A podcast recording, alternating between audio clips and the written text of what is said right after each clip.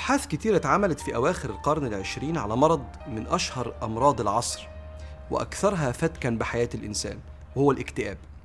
آخر بحث اتعمل كان في جامعة كامبريدج البريطانية أثبت إن أحد أسباب الاكتئاب الرئيسية مش حدث يحصل لك أو مشكلة تأذيك إنما هو نمط من أنماط التفكير.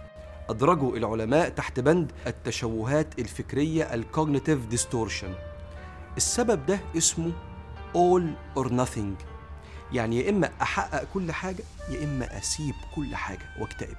يا إما حياتي بيضة وكلها سعيدة يا إما حياتي كلها سودة وتعيسة وأنا مكتئب. ضرب لك مثال. واحد مثلا عامل دايت ومرة بوظ وجبة.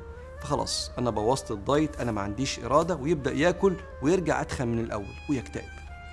بنت حصل لها انفصال مرة في حياتها مثلا فسخت خطوبتها فتقول الرجالة ملهاش أمان أنا مش مكتوب لي السعادة أنا تعيسة وتكتئب.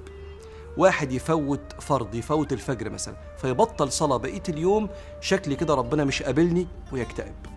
مرة حد يقعد مثلا أسبوع ما يسألش عليك. خلاص ده تخلى عني ومش عايزني والناس ما بقاش ليها أمان في الزمن ده وتنهار العلاقة ويكتئب. كأن بيحصل انهيار كامل بسبب خطأ واحد وده بيسموه التشوه الفكري. العلماء علمونا إن الشريعة جت بمبدأ عكس المبدأ ده.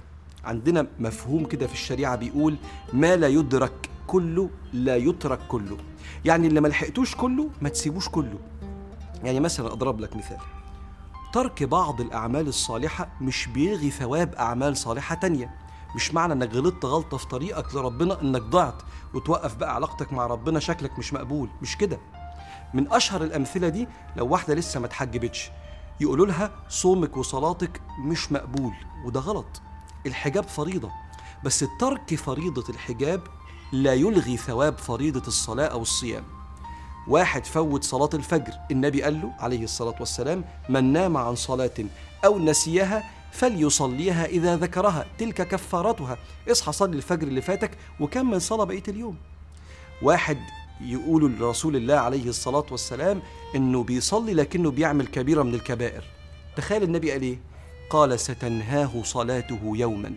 مش يقول له سيب الصلاة لغاية ما تتوب لربنا؟ لأن الإنسان اللي بيعمل كبيرة دي هيدعي وهو ساجد يا رب توب عليا من الغلطة دي. علشان كده العلماء بيعلقوا علماء الحديث بيعلقوا على حديث من لم تنهه صلاته عن الفحشاء والمنكر فلا صلاة له. بيقولوا ده حديث باطل. النبي ما قالش الكلام ده صلى الله عليه وآله وسلم. علشان كده العلماء اتعلموا المعنى ده. بشر الحافي أحد الصالحين بيقول إن لم تطع فلا تعصي. يعني في طاعة معينة أنت مش عاملها في حياتك مش معناه إنك تقضي حياتك كلها معاصي. حاول تطيع على قد ما تقدر وحاول تبعد عن المعاصي على قد ما تقدر. مش يا إما طائع وما عنديش غلطة يا إما عاصي ودمرت علاقتي بربنا سبحانه وتعالى. ده تشوه فكري. عشان كده التشوه ده كان موجود عند إبليس وده اللي ضيع إبليس. ربنا سبحانه وتعالى لما أمر يسجد لسيدنا آدم فرفض فربنا طرده من رحمته. فالطبيعي إن إبليس يروح لسيدنا آدم يقول له حقك عليا اشفع لي عند ربنا. أنا ما كنتش أعرف إن مقامك كبير عند ربنا كده. لكنه قال لربنا سبحانه وتعالى أنت طردتني علشان آدم طب أنا بقى هدمر ذرية آدم كلها. ويكتب عليه الغضب ليوم القيامة. علشان كده الإنسان دايما باستمرار لازم يقعد يفكر مع نفسه. الحاجة اللي أنا مقصر فيها هحاول أعملها. وعندي حسنات إن شاء الله ربنا هيقبلها سبحانه وتعالى. ما لا يدرك كله لا يترك كله. طب الحل إيه؟ الاستئناف بعد الخطأ. توب وكمل حياتك على سابق العهد لو غلطت مرة أو مرتين أو حتى عشر. ربنا في القرآن بيقول وآخرون اعترفوا بذنوبهم خلطوا عملا صالحا وآخر سيئا. هيعمل فيهم ربنا إيه؟ قال لك عسى الله أن يتوب عليه. يعني كأن ربنا بيديهم الأمل كمل وهتبقى كويس في يوم من الأيام. ربنا في القرآن بيقول إن الحسنات يذهبن السيئات. ذلك ذكرى للذاكرين. يعني خليك دايما فاكر المعنى ده إن الحسنات بتذهب السيئات عشان ما تكتئبش لما تغلط. حتى في معاملة البشر. لو غلطت في حد كسرت بخاطره صلح. اعمل معاه موقف كويس لعل ببركة ربنا يذهب الأثر السلبي اللي في قلبه ده.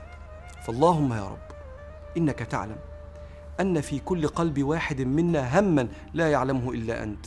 فاللهم فرج هم المهمومين.